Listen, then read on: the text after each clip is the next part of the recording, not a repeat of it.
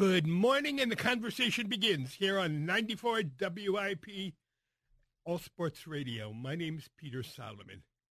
Big news, it's hot out there, and it's going to be hot most of the week. I swear, just when we think we've had enough of the heat, more heat comes. What are we going to do? Pretty soon, we'll be complaining about the cold.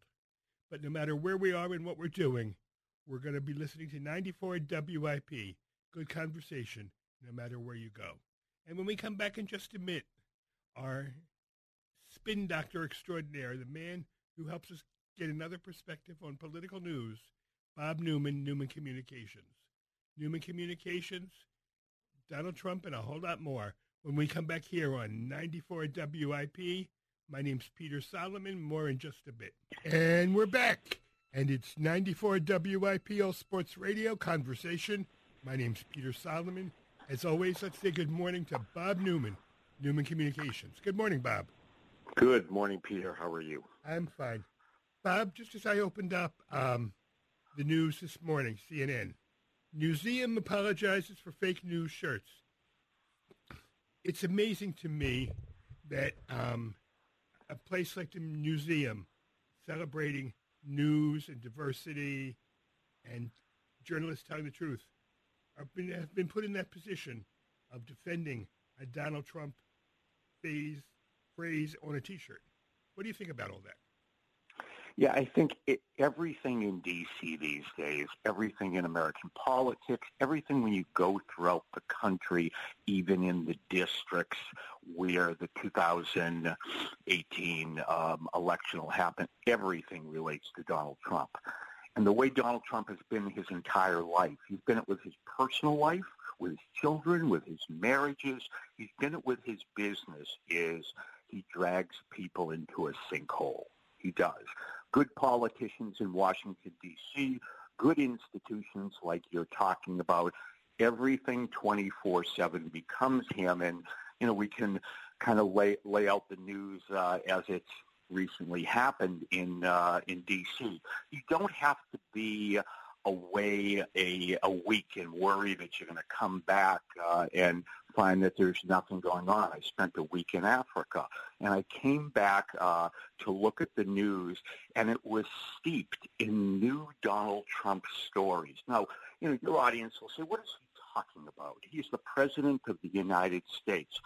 This did not happen with all presidents. And it didn't even happen back to Richard Nixon when Watergate was going on. So what do we have in front of us, Peter, you know, to do a quick review for the audience and then jump uh, and do some deep dives here? You know, we, we have the Trump Mueller investigation. 24-7, you know, M- uh, MSNBC will be talking about it. This week, Mr. Giuliani, uh, the former mayor of New York, who had great respect and now has been pu- pulled into the sinkhole too, is talking about collusion not being a a crime. Um, you know, that's their their talking point. And and you would think that would cover the entire news. That would be the story. But no, now we have Roger Stone, and once more, for the third or fourth time in a couple of months, another sex story. We have a Manhattan madam that's tied in here. But the, the Mueller investigation, to wrap that piece up, it really all centers now around the president being terribly worried that Donald Trump Jr. has been pulled in uh, to this sinkhole. So maybe you have the president understanding he does this to people, and he's done it to, done it to his son. Um, at you know, at that point, we're going to be focused in the next week before you know, aside from Donald Trump Jr., on the Manafort trial. I'm not saying Paul Manafort is necessarily a great person, but Donald Trump pulled him into this same sinkhole. I don't believe any of these charges would have come to fruition had it not been for him getting involved in the 2016 campaign. So you have you have Trump also, part two, uh, and his relationship with Russia day to day he'll be on the stump despite the investigations talking about what a great relationship he has. At the same time, you'll have his White House the uh, the DNI, the Director of National Intelligence, Dan Coats, the Secretary of Homeland Security, Kirstjen Nielsen, and the Director of the FBI, Christopher Wray. All three good people being pulled into the sinkhole every day. They try to have a news conference. They try to talk about um, Russia's incursion into future elections, all of these dangers. What happens? Donald Trump goes against them, his own people. Is it? Uh, is he directing this? He may be. This kind of good cop, bad cop that's going on. Um, you know, you have weeks of talk of this Marie Butina and her ties to sex and high-handed Republican men um, that she tried to connect with on behalf of the Kremlin. That's really been, you know, out there. But Mueller, in the end here, is looking at obstruction in Russia, and Trump every day is trying to stick his finger in Mueller's face. Because for Donald Trump, can't believe somebody's defied him. No one did that for years, Peter, in terms of him uh, running his organization. Washington is another animal for him. So he pivots occasionally, Peter, to the third part, to uh, to the midterms, um, and he wants to make it, and the party wants to make it a personal refer- uh, referendum on him. Um, they want to make every one of these races those that he endorses, those that he supports, and those districts on are people happy? Are they happy with their tax cuts? Are they happy with how the economy is going? And are they happy with how he's interacting internationally? Last week, he got his finger, uh, somebody putting the finger in his face. Judge John Bates in Washington, D.C., a long-time uh, George W. Bush appointee formerly very conservative and head of the FISA court. Um, Bates overruled him in terms of DACA. And, and this enrages the president and said, there's no reason that you shouldn't, and I direct you to implement the program once again. So that was uh, that was the president kind of getting it back. But the president, day to day, aside from what Bates has said, is out in the stump talking about the border wall and threatening the shutdown in Washington this fall if he doesn't get what he wants. Because for Donald Trump, it's all personal. And he will pull people into that sinkhole to try and potentially, Peter, the entire country to satisfy himself, his own ego, his own personal agenda so that he can get the wall built. And as he always said, in the most absurd way in the world, and I'll get Mexico to pay for it. Well, no, President Trump, you won't get Mexico to pay for it. At that point, um, there there's his personal battles that he uh, that he, he goes on, and we've seen them before with athletes and athletes' fathers and stuff. Um, he's been doing it every day this past week with the media, ordering his latest lackey, the former Fox president, Bill Shine, an absolutely, and I'm going to say this to your audience and go up and above, an absolutely horrid human being. A man who allowed sexual harassment at Fox to occur day after day after day. Not just to Gretchen Carlson, but to have Roger uh, Ailes out there being the leper he was. Bill Shine, the new communication director, at the White House bars CNN reporters personally and especially goes after female ones. But that wasn't enough for him, that battle. He wanted to try to, uh, to drag um, the good work of LeBron James in the past week into a sinkhole. But Donald Trump has one thing he's done in his life. He's alienated, he's beaten verbally, down people, including his ex-wives. And she wasn't going to have any bit of it yesterday because he knows the good work that uh, that has been done by LeBron James for children. What she is focused on specifically in the First Lady's office. Last week he tried to go after the Koch brothers. Last week he spent the week also after Michael Cohen because Michael Cohen has broken from him, his former personal attorney, and said, I do know personally that you knew about the Trump Tower meeting. And Michael Cohen is getting so close to handing the special counsel a future indictment for Donald Trump Jr. Um, and Donald Trump Sr. will be involved in that. He went after Bob Casey, your your senator uh, when he was out on the stump for Lou Bar- Barletta.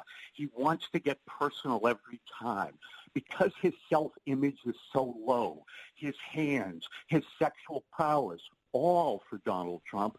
Donald Trump went after Bob Casey as the latest he accuses of being sleepy, just like he did Chuck Todd. He's trying to pull Casey into the sinkhole with himself. And then he directs his own people to do it, as he has with CNN reporter Jim Acosta. These are personal orders coming from the president to get groups out there like the QAnon group and others to go after certain people. And this is all going to come out. It has in the last couple of days in an article about Michael Cohen by Watergate sleuth Carl Bernstein. And on September 11th, Bob Woodward will be publishing a book that already is number one on Amazon talking about how this White House works. You know, wrapping up here on what's going on um, here, we still have an enormous amount going on in terms of foreign policy. The president is trying to get Middle East peace going. He did that last week. He believes money is everything, and he wants to get the Israelis to agree to pump investment money into the Palestinian territories. Again, it's about his ego. In North Korea, he's kind of put aside the fact that they're going to solve the denuclearization problem. But he wants to uh, herald the fact that he got remains back, and he sent the Vice President Mike Pence to do an enormous ceremony tied to that uh, when they repatriated their remains in the last week. But he needed a fight last week, so he decided to start it again with Iran. First saying he was going to go after them, then pivoting as he had done with Kim Jong-un. This is his playbook. I'm going to get you, I'm going to get you, I'm going to get you. Hey, will you meet with me? Uh, and proposing that President Rouhani would meet with him under no conditions. This made again another battle. Um, his director, John Bolton at the National Security Council, his Secretary of State, Mike Pompeo, furious that he would go down this path. Um, he's done that with the UK. He did it with the EU recently over in the last two weeks battling them. And he's doing it with Turkey now, sanctioning them for their treatment of a U.S. pastor. Um, it goes on and on and on. And then all the while, some good things occasionally happen. Prison reform is, is definitely going on. We saw that at the White House. I don't believe it is simply a show. Um, the Supreme Court nomination, he'll get that. It will work for him. Kavanaugh is qualified and has a million pages, one million pages of his work as a judge and in the White House is reviewed. I don't think there'll be any problem with that nomination. And I know many liberal scholars who actually support it based on his qualifications. But he, he still has not been able to hold back on Jeff Sessions all week. He has brought John Kelly back into the fray, saying he's going to last another couple of uh, years, but I expect he will go after him. He is now heralding the work of Jared Kushner, but he's lonely at the White House. There aren't the advisors there who used to support him. So this weekend, lo and behold, Hope Hicks traveled with him the entire weekend. It's a constant circus and show of these personalities here. And in the end, what will happen over the uh, over the next two to three months is he really needs to get the support of uh, and, and the the victories out there in uh, in election land. He's going to have a difficult time holding the House. He has a top operative named Bill Stepien at the White House who's trying to do district by district in, in Congress and get him out there on the stump supporting them. Um, the, the Senate, I don't see that turning at this point. But if the House turns, your audience knows the circus will begin in January, not the 2020 circus that should begin for uh, for President, but more importantly, for what the news will cover, the circus of impeachment in the House and then bringing it over to the Senate for a vote on removal. Mm. I have this image, Bob, of the mermaid on the rocks luring sailors to their doom. And he's like he's luring political sailors into this vortex of craziness. Yeah, he, he, he did it with H.R. McMaster, you know, a, a top a general and operative. He did it with a with a Wall Street veteran like Gary Cohn. But you know, I do want to tell you as a brief aside, I don't. I think politicians overall we have saw, who we have seen are are not a you know they're they're a shady bunch you know in themselves. They find trouble, they divert. They find trouble, they go on vacation. Look next to you, okay? The new Governor Murphy. Everybody heralded him as the big, you know, progressive, uh, you know, champion. I went to high, the same high school as Governor Murphy in Massachusetts. Governor Murphy has run the transit authority and other areas in New Jersey into the ground. And what does he do? He ends up at his multi-million dollar villa in Italy and puts it in the hands of the lieutenant governor. So I think, you know, the problem for the Democrats is they're, they're not Donald Trump clearly pulling people into the vortex, but they definitely are not, you know, the the pillars of virtue that I think if if they were out there, there would be a chance for some type of change in government. You know, the bottom line is the Democrats out there truly believe that despite everything I just gave you, from Mueller to the constant Russia chance to the crazy foreign policy that's going on to sex scandal after sex scandal after sex scandal. We got Maria Butina. We have the Manhattan Madam now. We still have the fact that the Michael Cohen letter um, that came out last week about uh, paying off the Playboy model he had the, the, the affair. Despite that, there are Democratic operatives, Peter, who believe that Donald Trump can get reelected and potentially reelected easily here, that the party, the Democratic Party, A, does not have a policy platform, and B, they don't have a personality at all to put up. Not even Joe Biden? He could be a caretaker president, okay? And, and one thing you saw in the last week, and it ties back to Biden, is not only were Biden and, and President Obama, you know, going out for a coffee, a latte, a delicatessen, or whatever they did, but um, President Obama is also doing a significant amount of endorsements. He just released his first group, you know, for uh, for Congress there. But the party, as you well know, is terribly, terribly split. You know, there is that far left wing of the party, the one who beat Congressman, you know, Joe Donnelly in New York, the fourth ranking, um, you know, powerful person on the Democratic side. Um, and uh, and she will probably win with no foreign policy uh, there, and with leaning towards that far left wing of the party. Some might call it the Bernie Sanders end of the party. Elizabeth Warren talked yesterday about potentially running.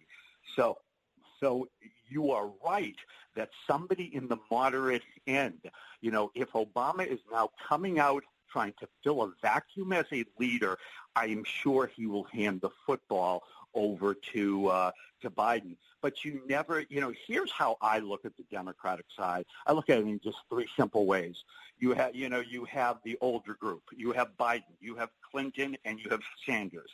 And then there's nothing in the middle. And then you have on the far left side many of these new Bernie Sanders progressives who are out there, or even young senators like Kamala Harris and, and others there. Um, again, probably not qualified to be president. There's like nobody dead center in the middle. People point to Cory Booker, and I, as I've told your audience, while I like him very much, he is more steeped in Wall Street money than most Republicans. And so everybody who, uh, every politician, because of what they go with, uh, is fraught with problems. But in terms of the Democrats, there's nobody who sticks out And while these impeachment hearings may be going on, if the Democrats win the House, you're going to have 20 Democrats in 2020 going after each other in a primary, and you're going to have Donald Trump as the kind of commentator, what he likes doing most, talking about each of them, pulling each of them into the sinkhole. And I'm not sure if there's one with mettle who's going to be able to keep up with it. I mean, you can take the approach that Casey will, Bob Casey will. He won't run for president, but you can take the approach where he'll just be quiet and kind of avoid the circus that uh, that Trump brings. But uh, it's too hard for most politicians not to fight back. One thing that politicians, especially in that New York race, found is if you don't campaign against Donald Trump, but you campaign for a program, you have great potential. Unfortunately, he pulls them in. He becomes the focus, and the focus that he becomes actually helps him in the end in terms of uh, his numbers, his popularity, and his fundraising. The other thing I didn't mention is everything Donald Trump does 24/7 is to support his base. Uh, support two things: a himself personally, and b his base.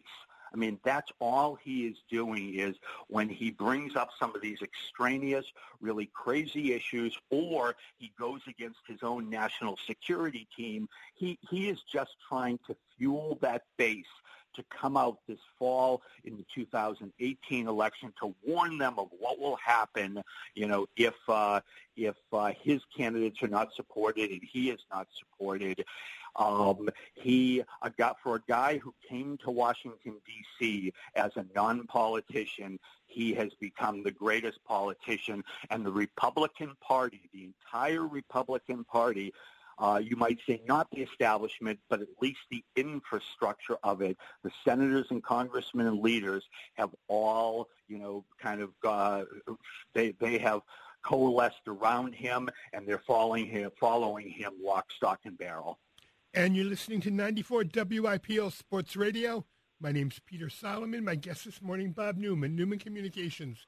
We're discussing the political scene in Washington from his perspective, helping us get another perspective on what's going on. It's conversation. My name's Peter Solomon. Okay, Bob. So much, so much just in that first 20 minutes or so of the show. Um, Donald Trump as a mermaid seducing the sailors into the vortex of despair. I, I keep expecting from what you say to hear about you bought a one-way ticket to Africa to stay there. Yeah, you, you know, it's it's uh, you see so much. Uh, you know, first of all, I mean, you see so much in terms of going to an Africa. And by the way, just for your audience, I don't go to Africa. It's my second year in a row. I don't go, as some people say, oh, have fun on the vacation or have fun on the um, have fun on the uh, the safari, or are you going to shoot those uh, animals too? I get that all the time. No, I went there on a mission to help children, spend a week and a half teaching children and building and that kind of thing, which which I thoroughly enjoy. And one thing that you actually see, by the way, Peter, is uh, you see real problems. Okay, and I come back every year with less tolerance for what I see in America in all regards. Okay, I even on the progressive side, some of the whining you come back and and see, um, and it also, you know what, there there is that there is that group on the Republican side who often say, you know, we shouldn't be supporting nations like this. I saw constantly USAID projects still going on, water projects and and such.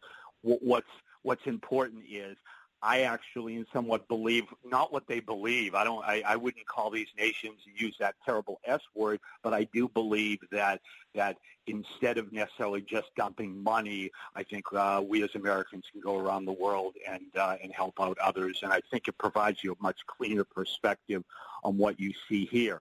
You know, Madonna said last week she moved to Portugal because of Donald Trump. You know, that, that one came up. I don't think I would go to the extreme of moving necessarily, but uh, because I do appreciate what we have as a country, and I do think you know that my best efforts are are definitely here for myself, for my family, for my friends. But uh, you you do get a perspective on people who have a a, a much much cleaner perspective on life. Unfortunately, you also see that politics that's corrupt okay, as it was in Zimbabwe with Mugabe, as it is in Kenya now.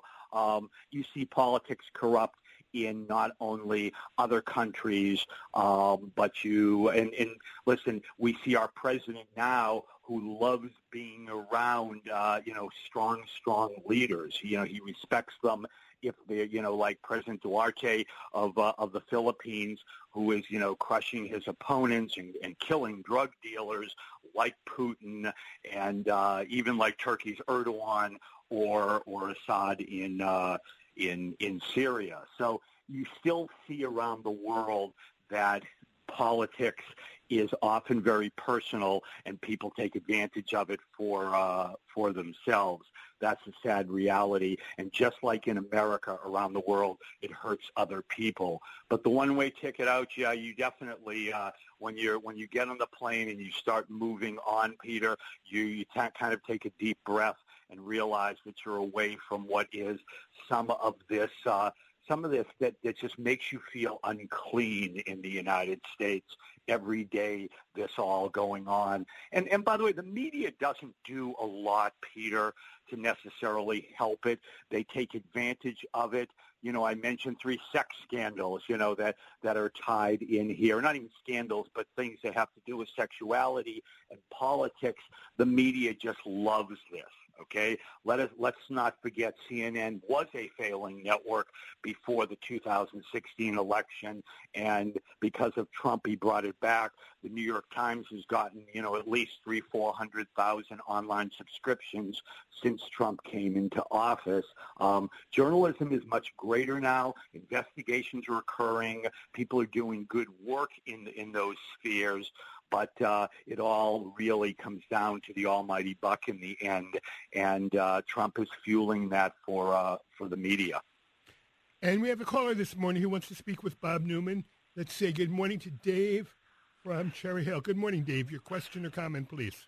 Good morning. Good morning. Uh, my question is, you mentioned the Democrat uh, position in 20, and you mentioned that they don't have a personality and a person that will talk to programs rather than get sucked into a, a personal war with Trump. And I think that Bernie Sanders would would qualify on those two issues. He uh, is a great speaker and could and and knows his programs and puts them forth forcefully. And uh, do you think he has a chance? Caller, I, I think it's a great comment. I really do because I think that Sanders does have the the chance. I, I want to kind of go back and and throw out a couple of things because you, you get, we need to be transparent and we're not at all trying to be prejudiced in any way. Okay, so the first question simply is and it, it comes up constantly. It will come up with Biden. It will come up with Trump. It'll come up with Clinton. Is is he too old? Okay. So once you know people could then come back and say, okay, you know he's he's not too old, or he'll be a caretaker president, uh, you know, for for four years, and then he'll he'll have a, a vice presidential candidate that he will run with. Once that happens, okay. Um, you know, there are those on the stump, okay? You know, um, the uh, uh, the actress running for uh, you know New York governor and others who now want to get out in the last week and say, I am a proud democratic socialist, okay? Bernie didn't necessarily describe that well in the last election, and it left people murky. Um, you know, and then the other part that I have to say is um, despite the fact that the Democratic Party has gotten rid of super delegates, okay, or they're getting rid of them, they may get rid of them, those 300 delegates that got Clinton ahead um, at the beginning before the race even started, despite the fact that they're getting rid of them, um, I think Tom Perez, who runs it, is still very much steeped in that end of the party, and you wonder will he allow uh, will he allow the Democratic social socialist end of the party to actually come out? But you do make a very good point. Okay, he does avoid being pulled into the sinkhole. Okay, Trump never really went after him, and you know I got to tell you what the dirty little secret is. The dirty little secret is that Steve Bannon actually has great, great respect for that end of the party because in the end, what Bannon is is is a um, he's a uh, populist. And Bernie Sanders and his wing of the party, which includes Ohio Senator Sherrod Brown and others, are just like that too. So I, I think that the Democratic Party might do well to counter program this time and put somebody at the far left wing um, and try to win as a populist movement um, where many Americans are throwing up their hands and saying, you know what, this, you know, this Trump thing is just way too dirty at this point, and we're sick of his, his, you know, lack of morals and his attitude. Let me go with another populist, another change agent, and actually someone, as you just said, as you can see on CNN and other other platforms he's been on, can talk issues for for literally for hours. So, good point, caller. Okay, I, I have a pointer a question. Last time we had someone run for president who was just populist he was a gentleman by the name of Michael Dukakis, and look what happened to him. Yeah, and, and, and but but at, at the same time, Peter, I think some of that had to do with his own uh, with his own not character, but his own lack of strength as a candidate. Okay, I I think um, you, your caller's talking about issues, and Dukakis might have had the issues, but he clearly didn't have the personal mettle to run in an election like this. You can imagine only that Donald Trump would have chewed him up and spit him out there. So if you can get the populist and match him. And I'm not supporting a populist agenda for the Democrats personally. I'd probably like one in the middle, but I think I also you know would support what you know on either side what they think can be effective.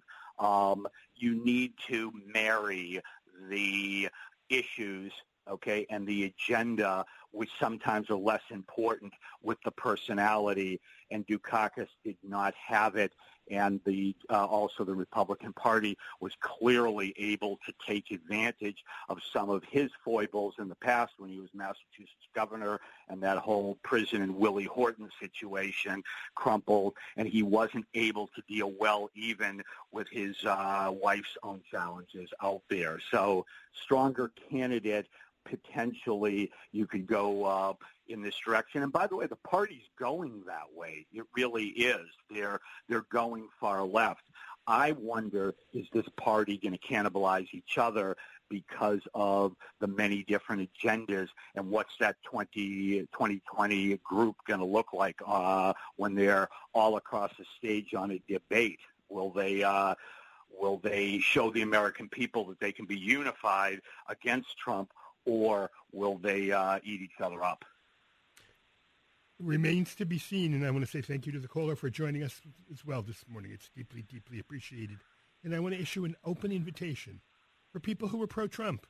Get involved. Give us a call. It's 1-888-729-9494, 1-888-729-9494.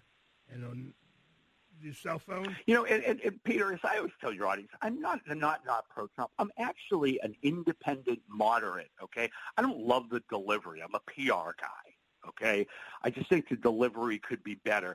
I think Trump could have come in as the CEO.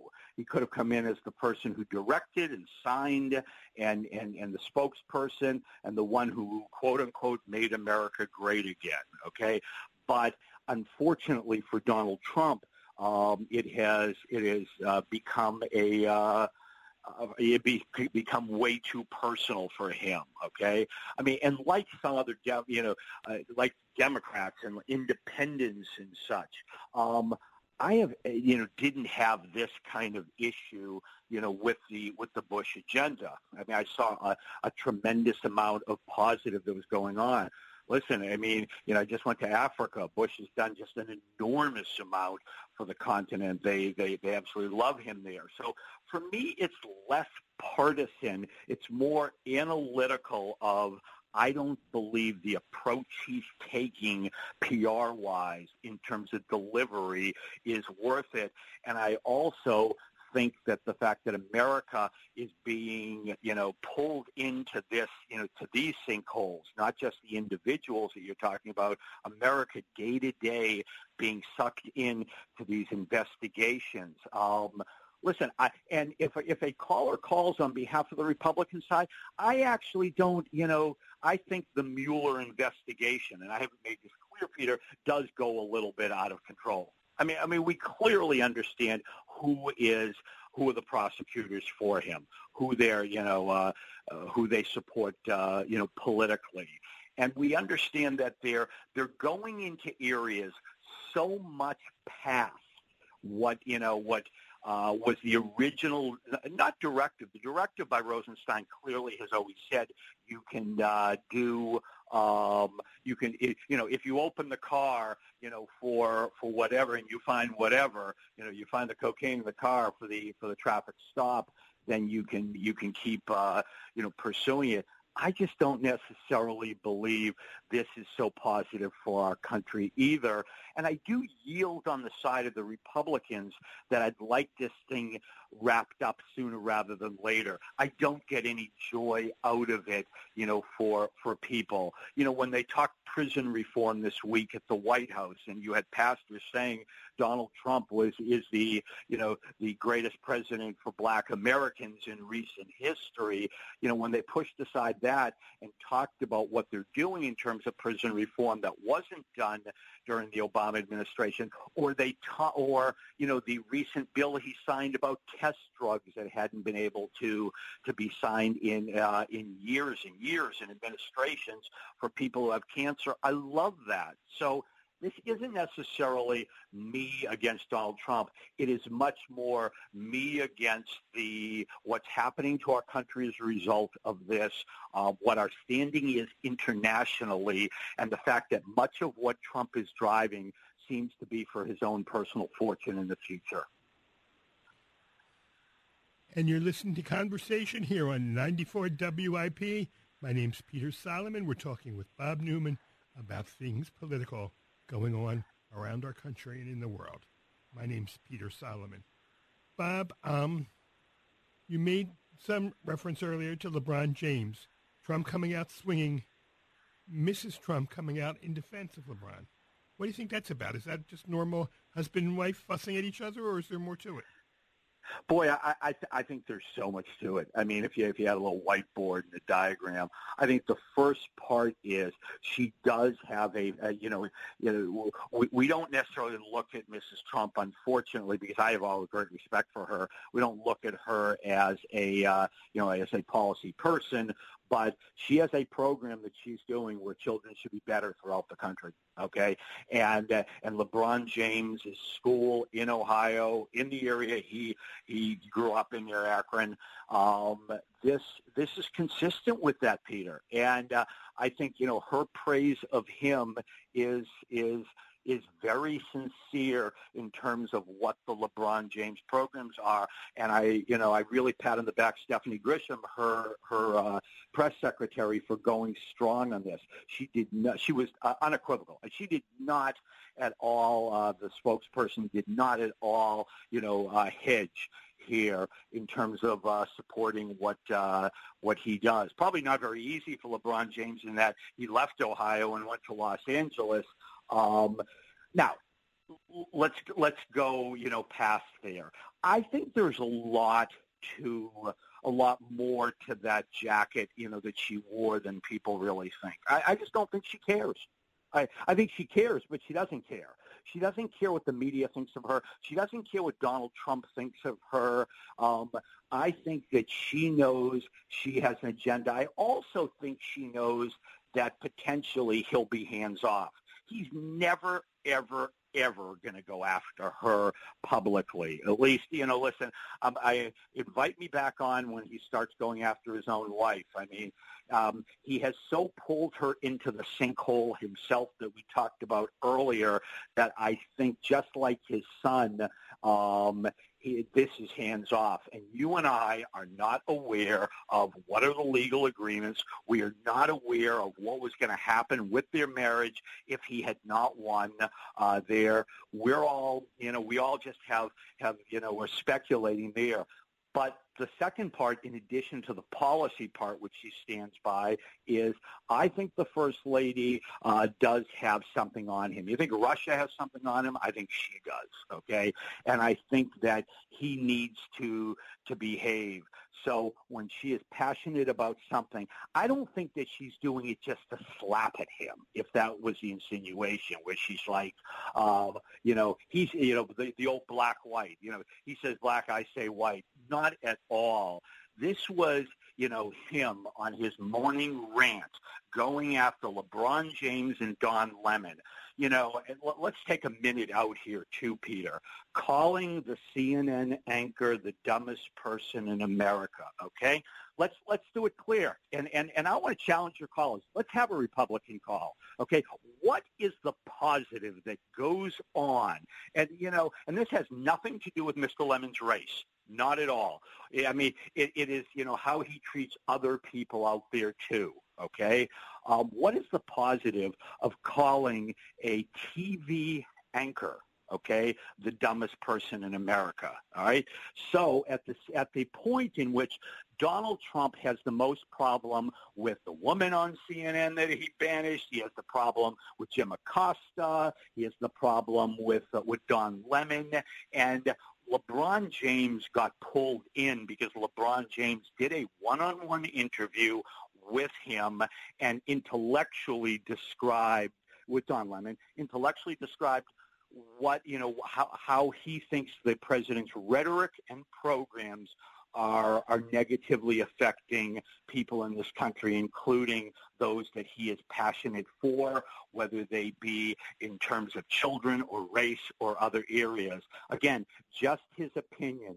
But Trump couldn't hold back because A, he is an axe to grind with Don Lemon, and B, he uh, he you know, uh, does not like to be criticized. If LeBron James had said a nice word about Donald Trump there, we'd be going down a totally different tra- trajectory. But he didn't, and so LeBron James got pulled into this, and more athletes came to his defense. Not because athletes are against Trump, which, you know, they are as a result of his beating on the NFL, but they came to his defense because of the good work that he is doing with children, and we don't necessarily hear about the personal scandals with LeBron James that are uh, that uh, that we do with other politicians like Trump, as well as uh, other other athletes that are out there. So. I, I think the First Lady was just being very authentic and had integrity in criticizing it for policy reasons and at the same time, I don't think that she is at all worried because I think that the president will not go after her. That may be stepping over a line if there was any insinuation. So think about what, what was on her back when she wore that coat. It had nothing to do with not caring about children at the, uh, the border. By the way, Peter, we did we we've ignored in this conversation. There are still you know, over 500 children who have been separated from their parents, whose parents have been deported at this point. This is definitely a black mark on this administration. And just like Judge John Bates went after them for DACA, the judge in that case uh, who ordered families to be reunited last week reported, okay, on the White House on the deplorable job they had done in terms of this reuniting.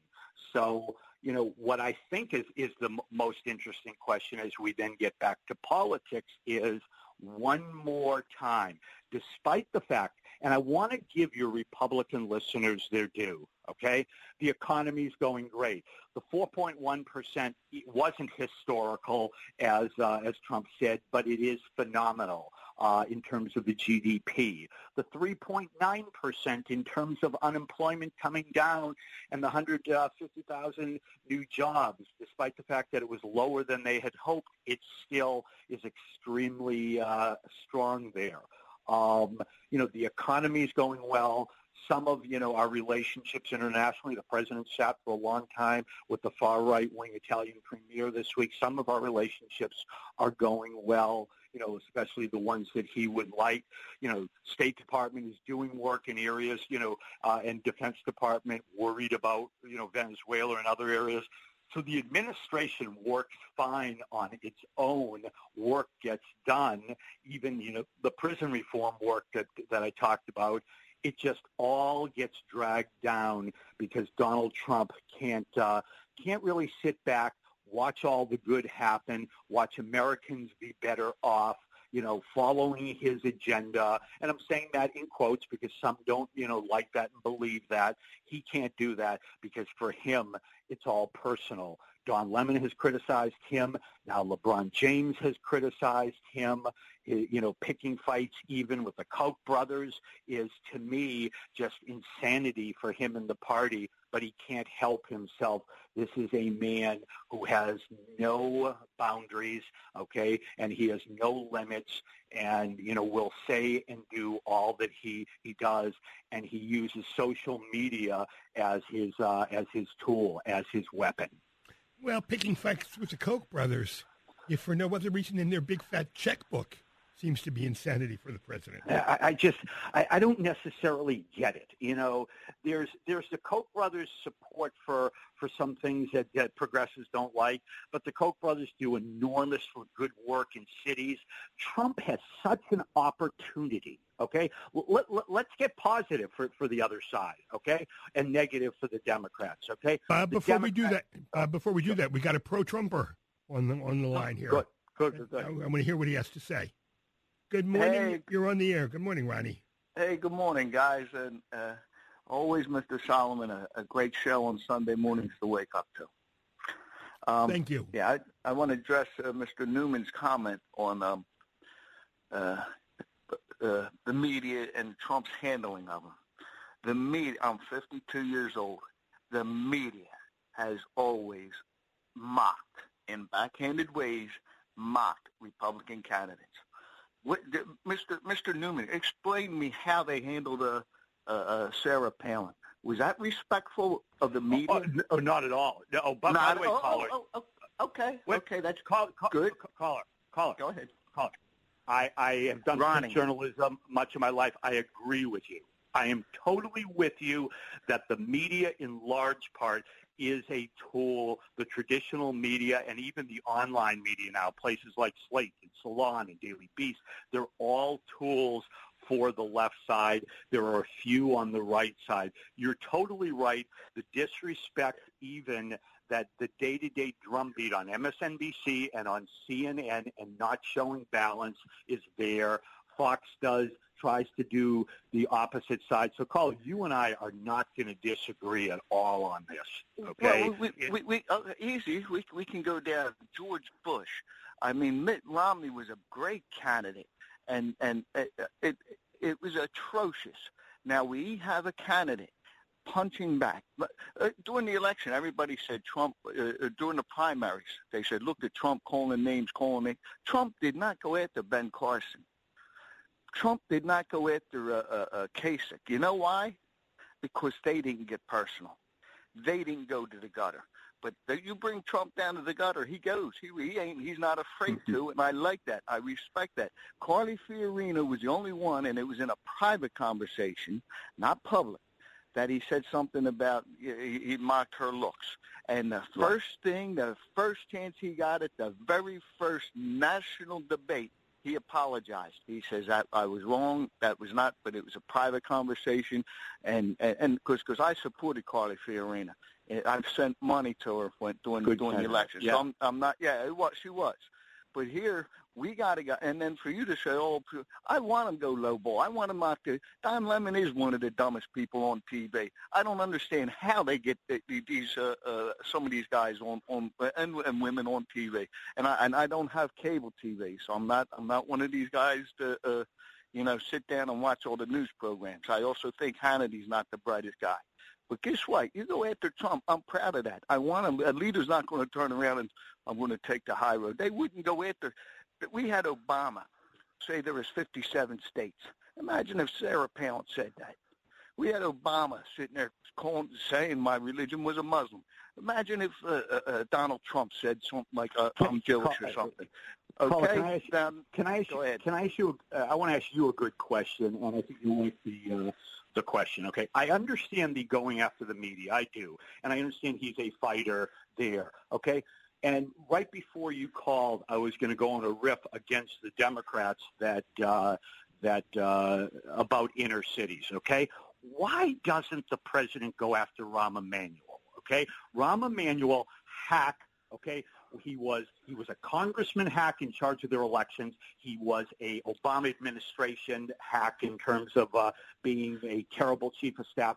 And now he is presiding over the day-to-day massacre of African American children in Chicago. And I think going into these inner cities for Trump, areas that have been so beaten up, and even the people of Chicago are are now marching against Emanuel, you know, a far left wing Democrat.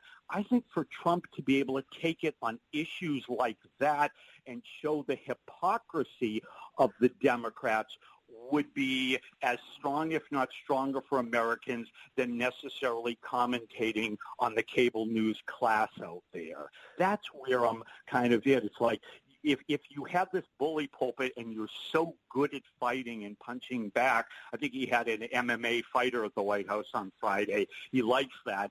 If you're so good at it, use it so that that you can go after people who are dumb, or, you know, or being ineffective, like he tried to do in Puerto Rico with the mayor when she said things that were inappropriate. So that's my feeling. I'm with you that the cable news guys are kind of ridiculous people. Why are we talking about them? Why don't we talk about the politicians on the Democratic side who aren't being effective like Emanuel? Well, we we uh, put it this way: if you look at, uh, I'm right. At, I'm in Ardmore, five minutes from City Line Avenue here. I wouldn't, and I got plenty of friends in Philadelphia. They, you're going to waste your oxygen talking to them as far as a Republican Democrat. I think he's doing it on the ancillary by he's bragging about the great unemployment numbers, oh, and he points out the individual, the black community, the Hispanic community. He apologizes to the women's because uh, he only got the best, you know, in 65 years, and not, you know, and and when he gives his speeches, he gives them in in layman's terms, and and and they're often humorous.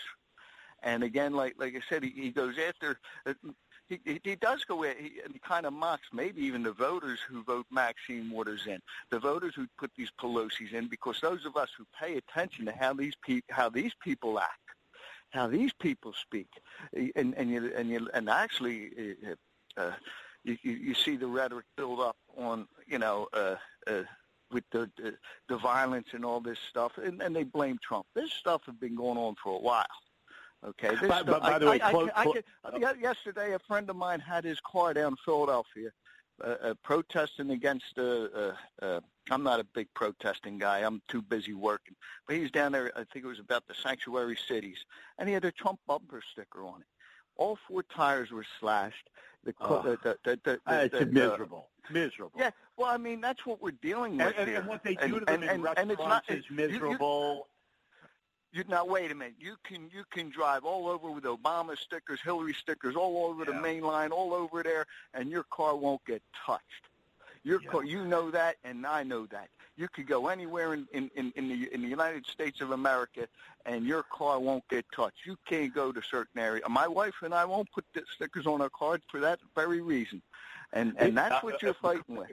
And we got to fight on the White House now caller, I know I know Peter has to go, but I agree with you on the humor thing. His way last week of saying I had on that stump, it was hilarious when he said, if I went against the wall, I'd get the wall built. And, and I think that, that, that was very telling uh, about what, what his interaction with media again, you and I do not disagree on how unfair it can get at times. And that's why I said I wish this investigation was just wrapped up. And, you know, they got it done. They referred it if they wanted to. And we could go on to doing good things for good people in this yeah. country. And I, I think he's making progress. Thank you, Ronnie. Yeah, Thank you, you Bob Newman. Good, good show. Good show. Thank you. Already. Take care. Okay. And unfortunately, we've run out of time because, Bob, I didn't even get a chance to ask you about the administration's proposal that the ACLU be charged with reuniting the families that have been separated in the immigration debate. And you didn't get to ask me about his tax cut for uh, for the wealthy that he's just going to sign over by uh, by administration right. through Treasury Department. I know you brought that one up to me personally too. So we have much more to talk about as the days and weeks and months uh, uh progress. And we'll certainly do that soon. So thank you, Bob Newman, Newman Communications. Thanks. We'll be talking again soon. And it's been conversation. Stay tuned for WIP Sunday. Nothing left to say, but see you soon. Good morning, and the conversation continues here on 94 WIP as we ease on into WIP Sunday. And this WIP Sunday, our topic is romance. Where do you go to find it? Hopefully, you've got someone to love, and if you're just looking, where do you go? In my day when I was younger, you went to bars, you went to social groups. Where do you go today? A lot of people go to the internet, and that's what we're going to talk about with my next guest. My guest this hour, Lori Bizzoco. She's a journalist, author, public former public relations executive director of Cupid'sPulse.com, a relationship advice and entertainment news website. Good morning, Lori. Good morning. How are you? I'm fine. In my day, you went to a bar or you went to church. Where do you go today? Well, you can still go to a bar and church for sure, but a lot of people are really taking to the internet nowadays. You know, online dating has become a thing, especially, you know, social media too as well. My first reaction is though it's not safe. How do you know you're getting a future husband, a future son-in-law, a future daughter-in-law, whatever, and not Jack or Jane the Ripper. Well, that's a very good point, Peter, that you bring up. I mean, it is true that online dating, there you have heard the horror stories. You've heard about the scams that have taken place, the catfishing, if you will. But, you know, that is still the true in any form of dating. You you know you meet someone at a bar, you don't really know who who that person is. Um, it's the same even honestly if you meet them through a friend, it's an acquaintance, you still don't know. I mean, in all forms of dating, no matter what it is, you need to take the time to get to know somebody, learn more about them, understand them, you know, and, and, and don't jump into anything so fast. All right. I get a lot of emails from a lot of places being in this radio business. Sure. And, and a lot of them are from dating sites and people who want to help me find a girlfriend. But okay. I'm not, I'm not going to tell that to my wife. That's another discussion.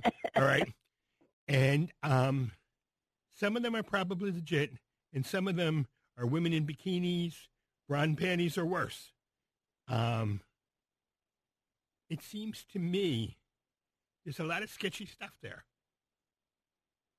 Absolutely. I mean, you have to be very, very careful.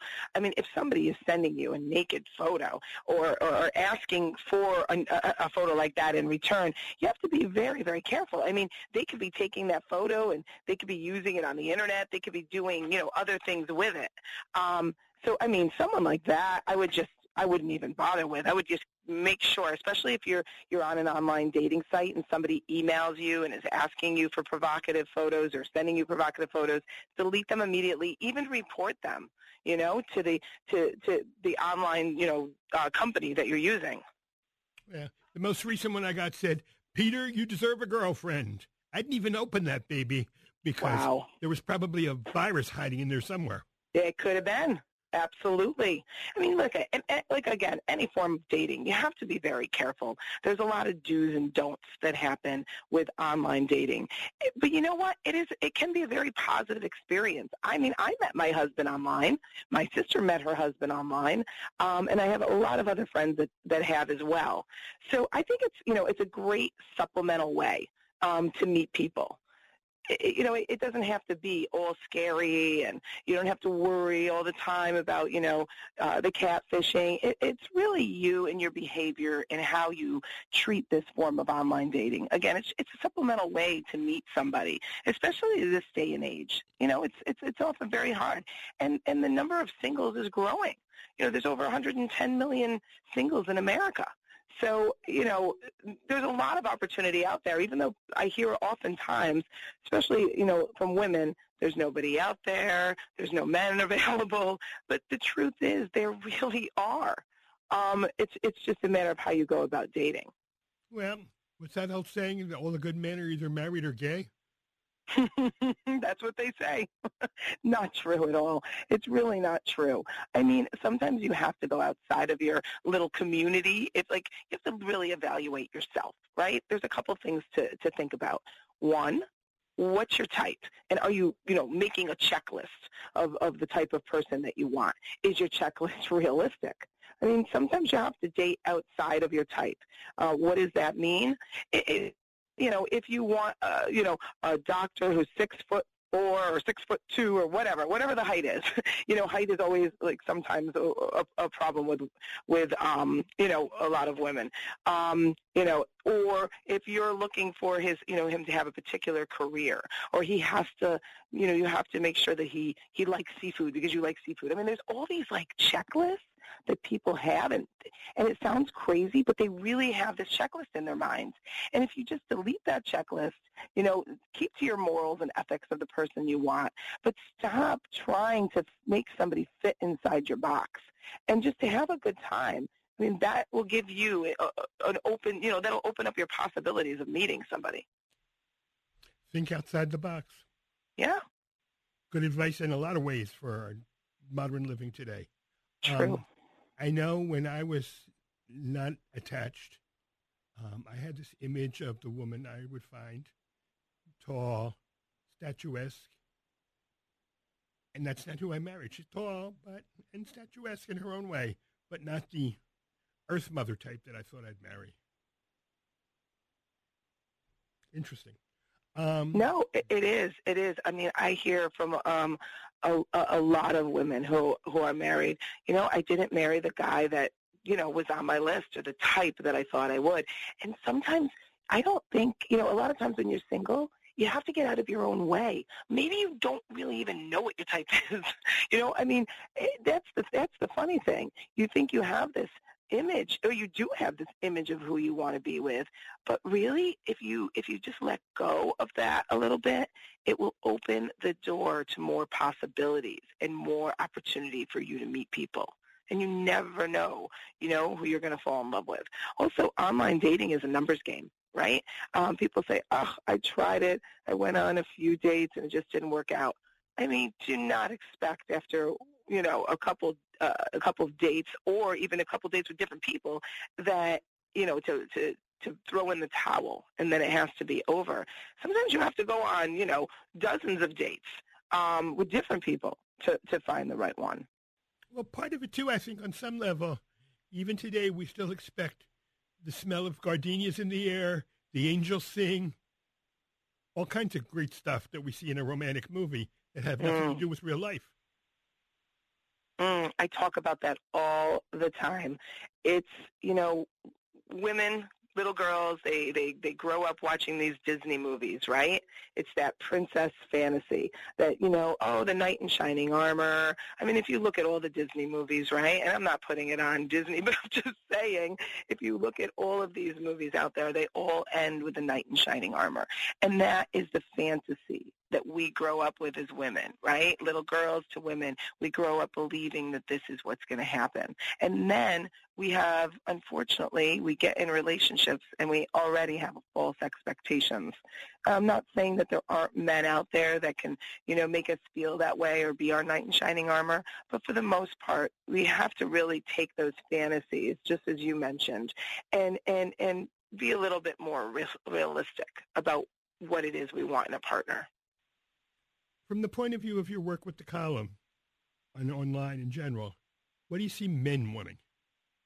Or what do you see what, what do I see that men want? Yes. Simple. Things that are simple and easy, let's be honest.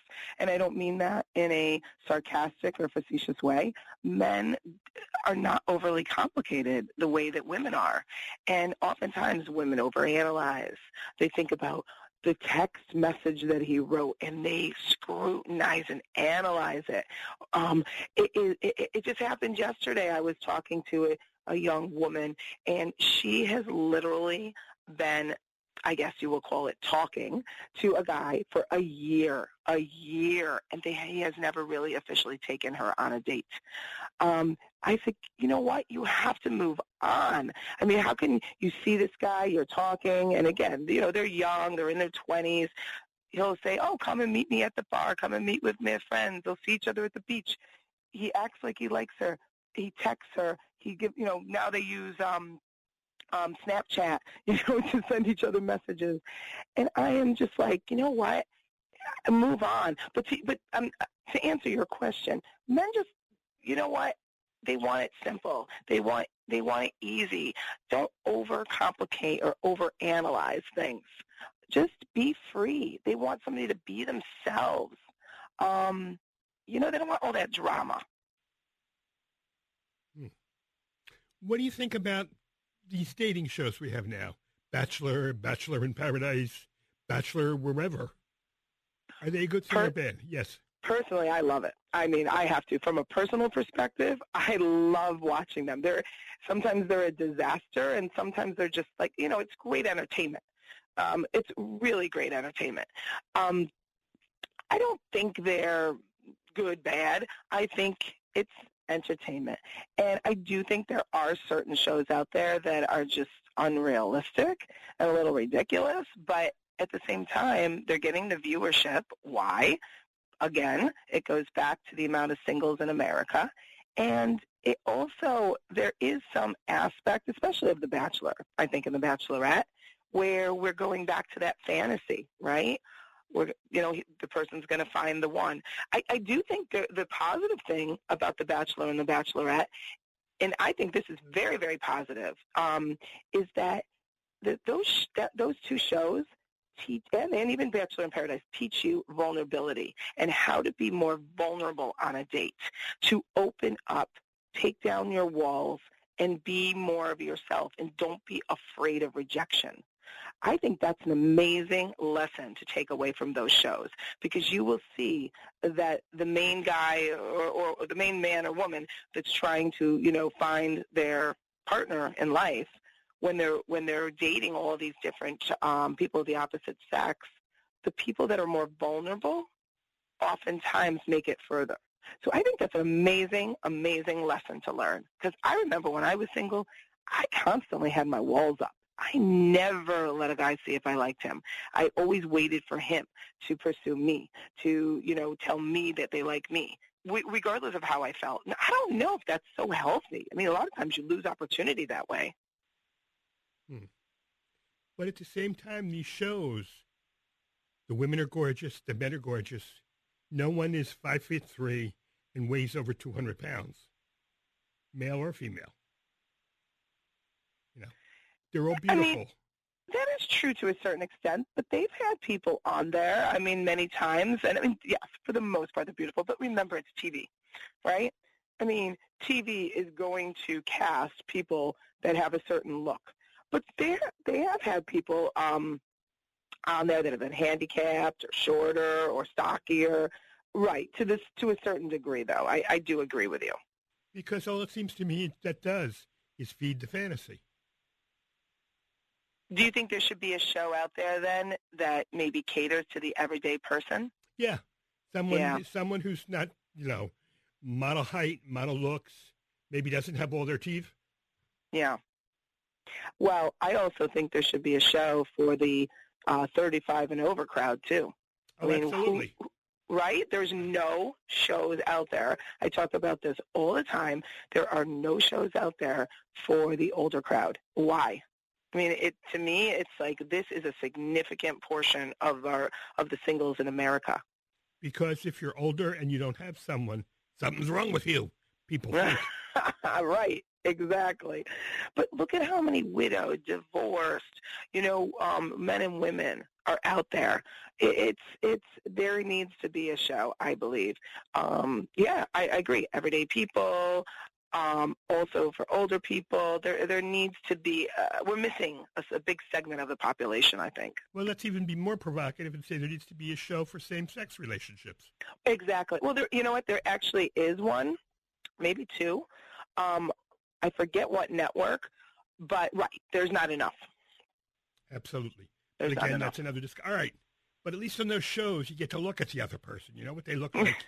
you know, they don't have fangs. You know, don't have blood dripping on their shirt.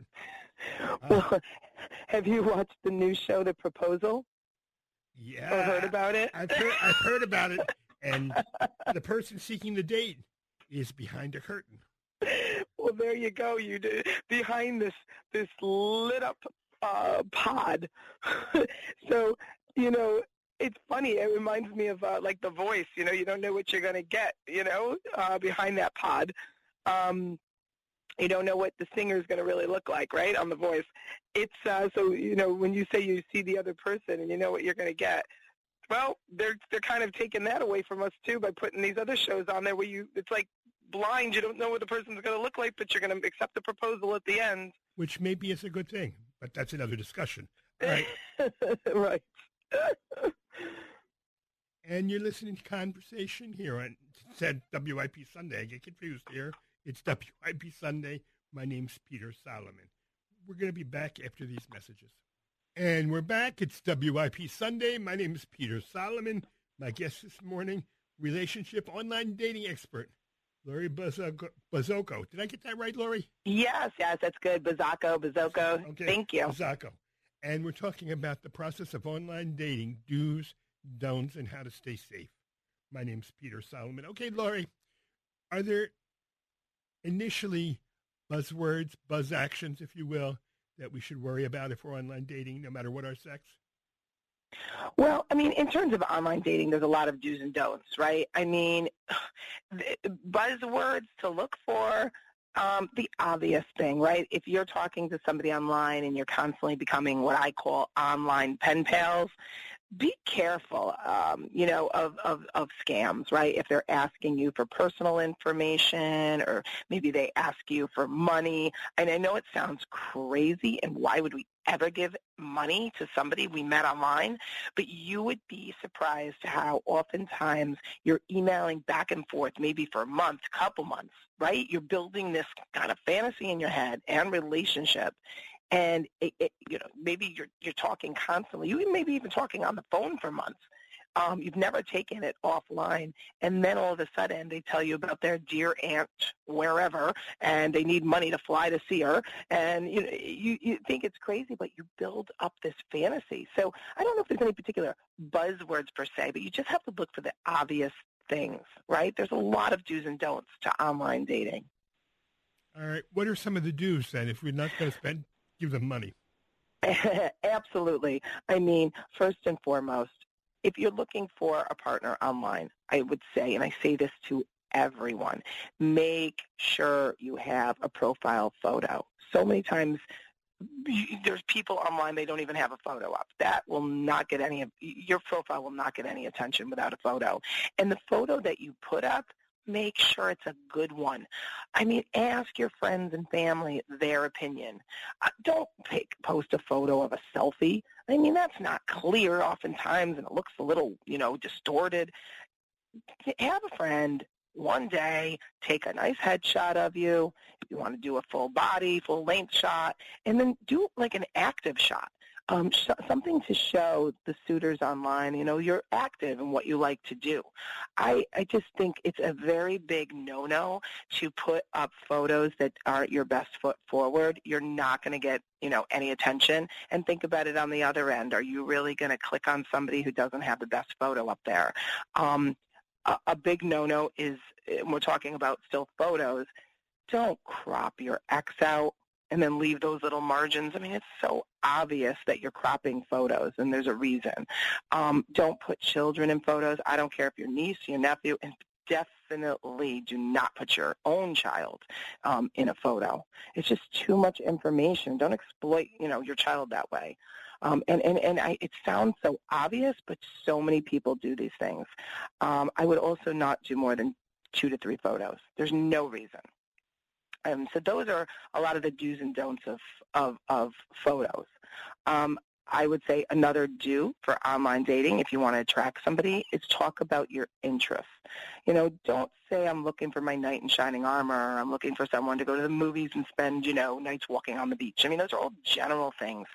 Tell them you like to hike you know? And if you like to hike you know explain to them like you've been to the grand canyon or you've visited machu picchu like talk about actual places and more specifics. Um, because and it's the same thing when you're looking at the profiles online. You want specifics to see if there's interest. You know i love seafood. My favorite is you know lobster and clams. I mean whatever it is be specific um, those are those are a couple do's and don'ts, Peter. I, and I, I mean, I could go on all day about this. Okay.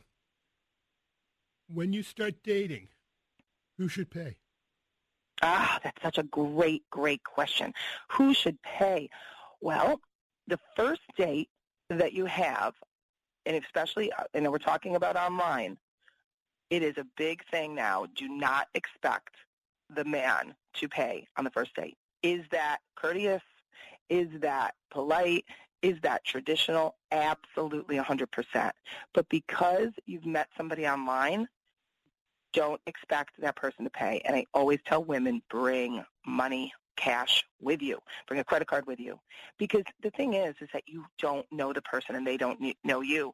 So now oftentimes it's not expected that the man will pay. I do think it's a great thing to do. I do think it's traditional, but you can't expect it anymore.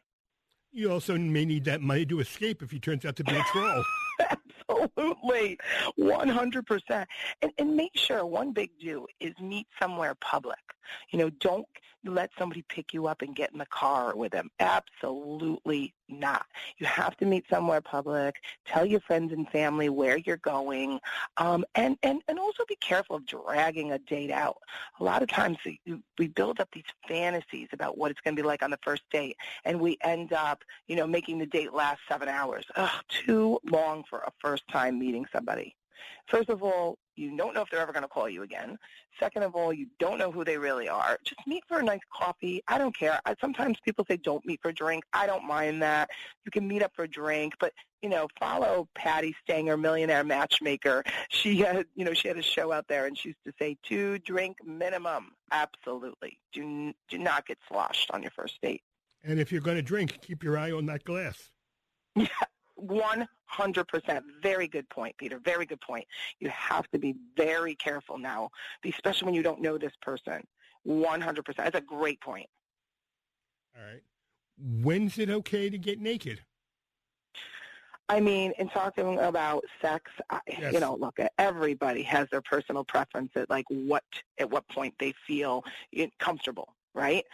But I always say uh, as well, do not have sex on the first date. I mean, not with an um for someone you just met online. For God's sakes, you don't know anything about their past, their history, if they have diseases. I mean, you got you got to be so careful. I mean, that really goes for. I, I I would say that rule holds true in general. I mean, there are times when you just want to have fun. I get it. But I think, you know, you need to wait until you're more comfortable with the person and you know the person um, longer, unless you just want sex and you're not looking for a partner. But if you're looking for a lifelong partner, you know, hold out a little bit. When do you suggest coming to meet the family? Very good question. When should you meet the family? Again, it all goes back to personal preference. But if you've been dating someone for um, and everybody's different. But if you've been dating somebody for a couple months, um, say say you started dating in July, you know, or August, and you know the holidays are coming up. You know, the first big holiday maybe is Thanksgiving, right? So I think at that point, that's a very good time to to you know introduce somebody. Probably before the major holiday because of all the family that will be there, of course. But it, it really is a personal preference. I mean, my husband introduced me. I introduced him to to my sister first after like only a couple of weeks, and he introduced me to his sister after like I would say three three weeks, four weeks. So it really it depends how you feel about this person, and if they if you really think that there's a future with them.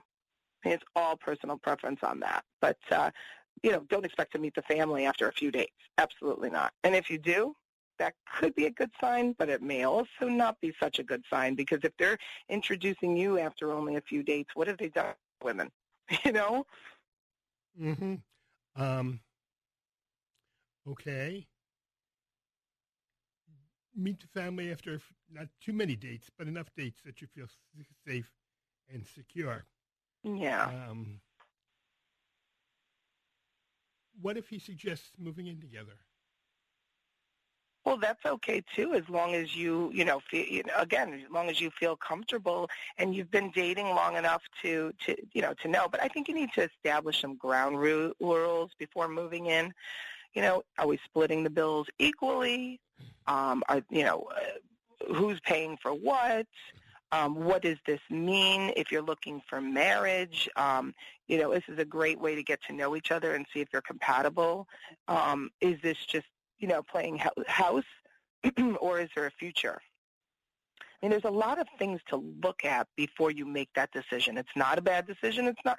There's no. There's no right and wrong to that decision. It's just a matter of look, putting down everything on paper and really looking at the pros and the cons of the situation.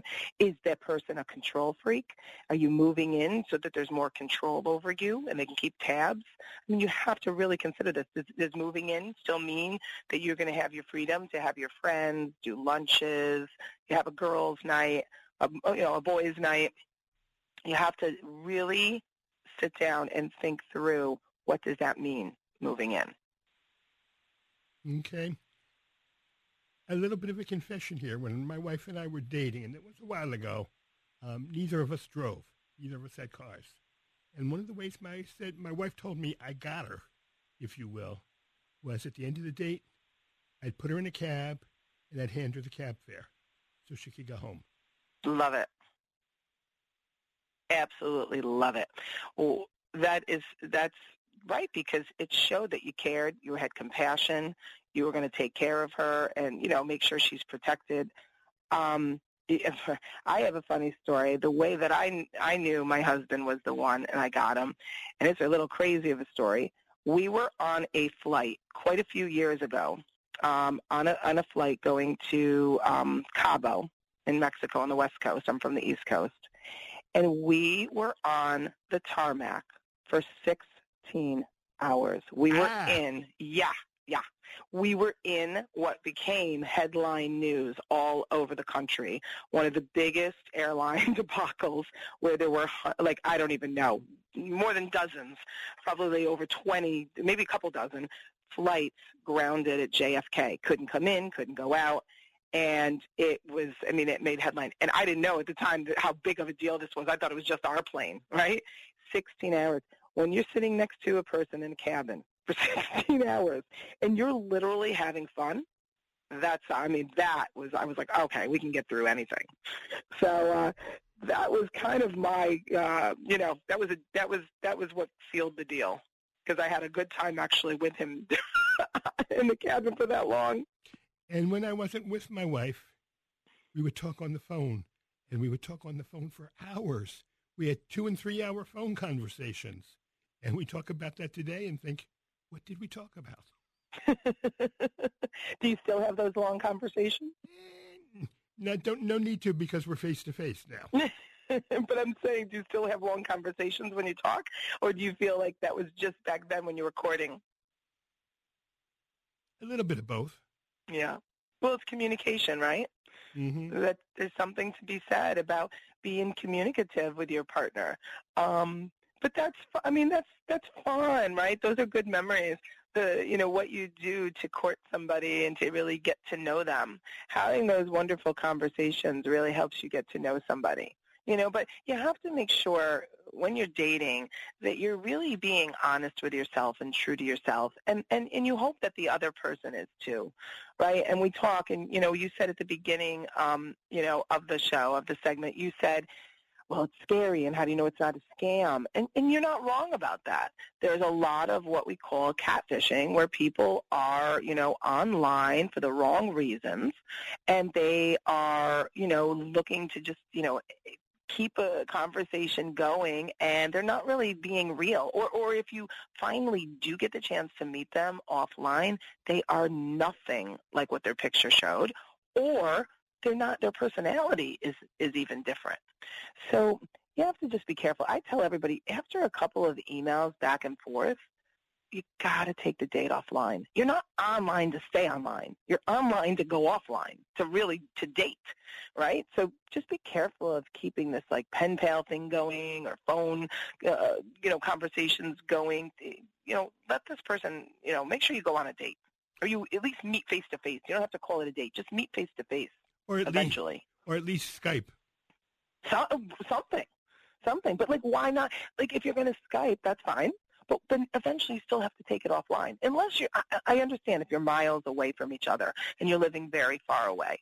I get it. It takes time. You want to get to know each other before you spend all the money to, to, to go meet, you know, somewhere. But I, I mean, I just if you're living locally, take it offline. You don't need to be, you know, stuck online. That's not the purpose. You're just wasting your time. And you're listening to WIP Sunday. More about online dating with Lori Bizzoco in just a bit. And we're back. It's WIP Sunday. We're talking online dating with online dating romance expert Lori Bizzoco. My name's Peter Solomon. Laurie, you want to buy the other person a present. When do you buy something generic, like a box of candy or some flowers or whatever? And when do you buy him something personal? That's a good question. So it, it, if you're thinking about buying somebody a present, first, you know, what's the um, situation or what's the cause for the present? Is it, are you doing it because it's just something, you know, nice to show that you're thinking of them?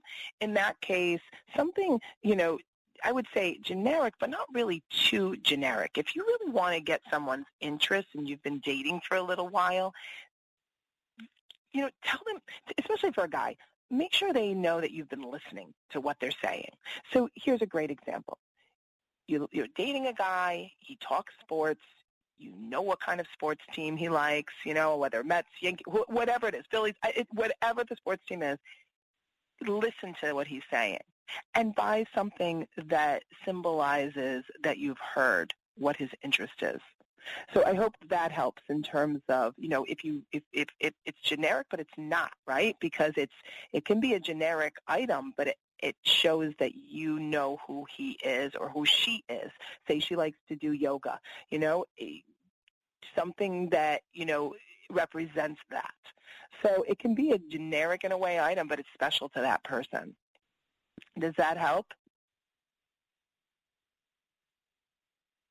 It actually does. I was thinking about my wife. Um, she likes candy. She doesn't like coconut in the candy. So I tried very hard to make sure there wasn't any coconut in any Aww. candy exam, any candy assortment I got her. Great.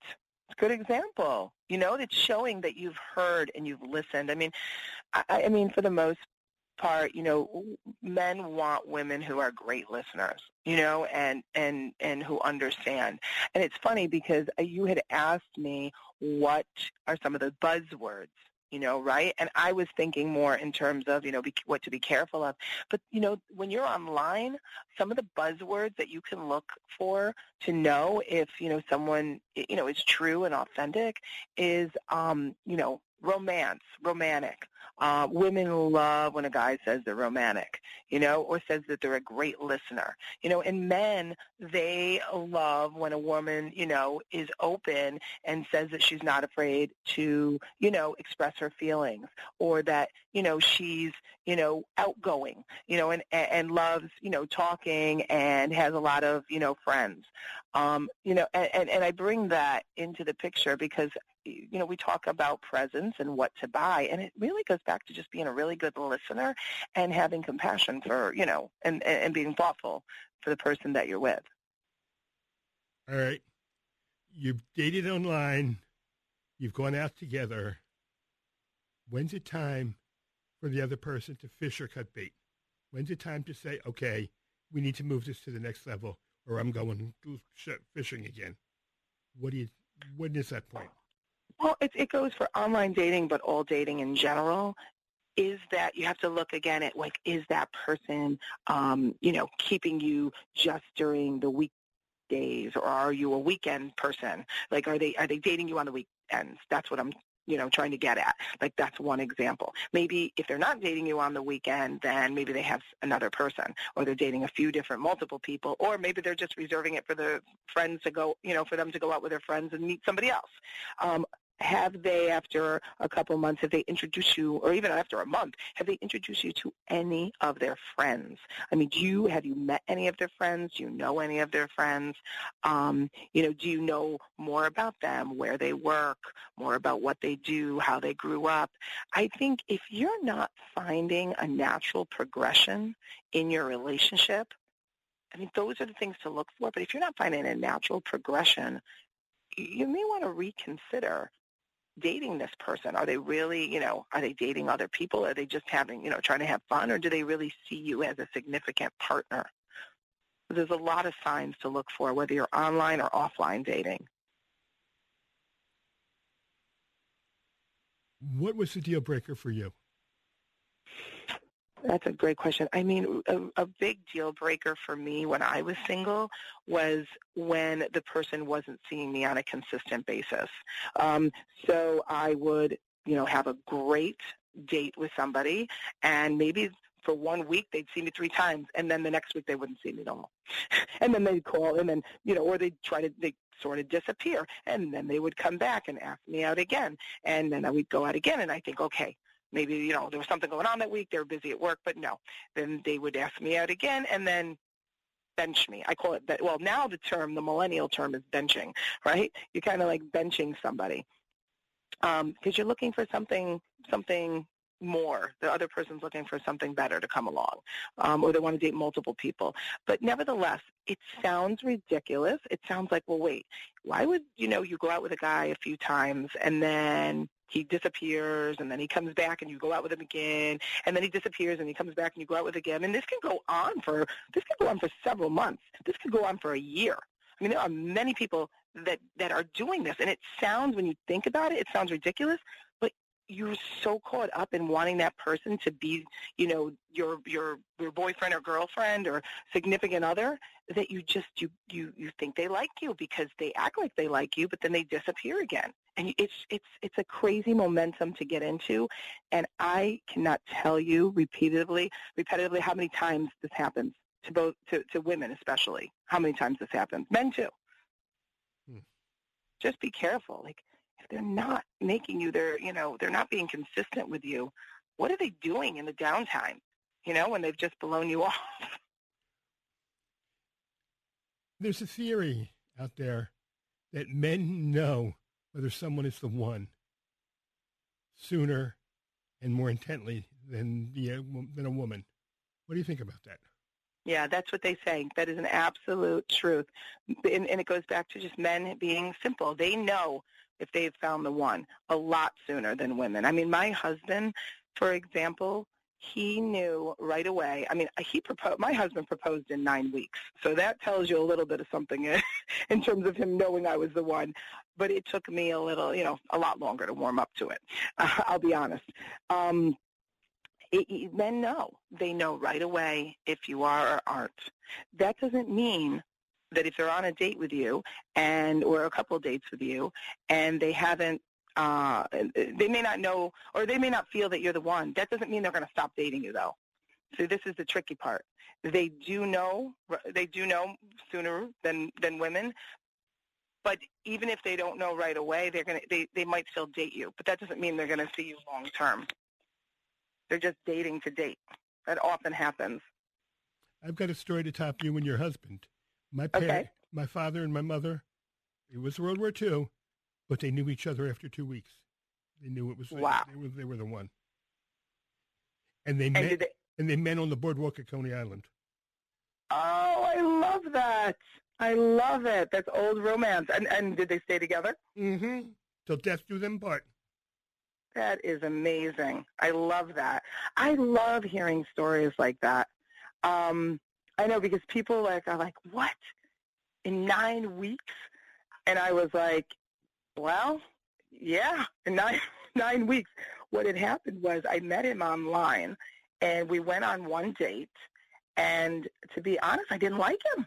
I, I just was like, he's not my type. He's not for me. I mean, he's a good-looking guy, he's successful, but he just wasn't my type. Um, and remember, I had this, like, I talk about checklists. He, I had this checklist of what I was looking for. So he actually called me the next day to say what a good time he had on our first date, and I never called him back ever. And and literally three years later, I put my profile back up online, and he was still online, and he emailed me again. He said, "Hey, remember me?" And I said, "Yeah, I do remember you. I remember he had the same birthday as my sister, and I remember what he did for a living." And he said, "Wait a minute, you remember my birthday, and you don't, you, you never called me back?" So he asked me out again. Now we're on our, you know, second first date. Three years later, and then that was it. He's like, "Oh no, no, no, no, you're not going anywhere this time." I knew before my wife, and it got to the point where she thought she was a castle under siege because I was trying too hard. that sounds like my husband. I love it. That's great. How long did you date? Several years, actually, before she gave in. And I, I would ask her periodically to marry me, and she'd say, "No, not yet. No." Finally, one day, and finally one day she came. We came together, and she said, "Ask me." And I said, "Ask me what?" what you've been asking me for the last couple of years, dummy. That's great. That's great. So she kind of shocked you, I think. Uh-huh. uh, hey, by the way, hey, hey, by the way, will you marry me? Move in? Absolutely. Absolutely. It, it, it's always exciting. How should people use site like sites like yours? I'm sorry, say that again. How, How should, should people use websites like yours? Oh, thank you for asking that question. Yes, I am the founder of cupidspulse.com. It's actually a fun, entertaining dating advice site. So I don't do matchmaking. I'm not a uh, an online dating site per se, but it's a dating and relationship advice site. So you know, there's fun weekend date ideas on there that you can use with your partner. There are, you know, articles that are written both by men and women. I have uh, quite a handful of experts on the site who provide love advice. Um, there are do's and don'ts, you know, in the online dating world. And I also um, focus a lot on celebrity entertainment. So I interview celebrities all the time. I was actually just at an event with uh, with uh, an actress last night uh, from Fuller House, uh, Lori Loughlin. So I'm constantly, you know, interviewing celebrities on their, you know, what their projects are, but also in the romance and relationship department. I always like to know, like, how do you make it work in this crazy Hollywood industry? Um, and, you know, how do you balance it? And how did you know your husband was or your wife was the one? So it's fun. So there's a lot of fun advice on there. You can get it from your favorite actor or actress, or you can, you know, look at some of the experts and what they're saying and, and uh, you know, explore the site. It's fun. It's cupidspulse.com. Cupidspulse.com. You'll get information hopefully you can use or at least consider as you're playing the dating game out there in the big, wide, and very often wonderful world. And I want to say thank you to Lori Bizzoco for joining us this morning and helping us muddle through to something bigger and better. Thank you, Lori. Oh, thank you, Peter, for having me. My pleasure. Don't forget cupidspulse.com. And you've been listening to another edition of WIP Sunday here on 94 WIP All Sports Radio. My name's Peter Solomon. Stay tuned for Sports Talk with Sonny Hill. Always interesting and provocative discussion in the living room. Your opinions, Sonny's reactions. I know I'll be listening. Thank you to Phil Jackson, this morning's producer, and the love of my life, and the associate producer, Ann Tideman Solomon, my dear wife. And it's been over 30 years now. And I love her as much as I did the day we got married. Nothing left to say if you can't, but see you soon.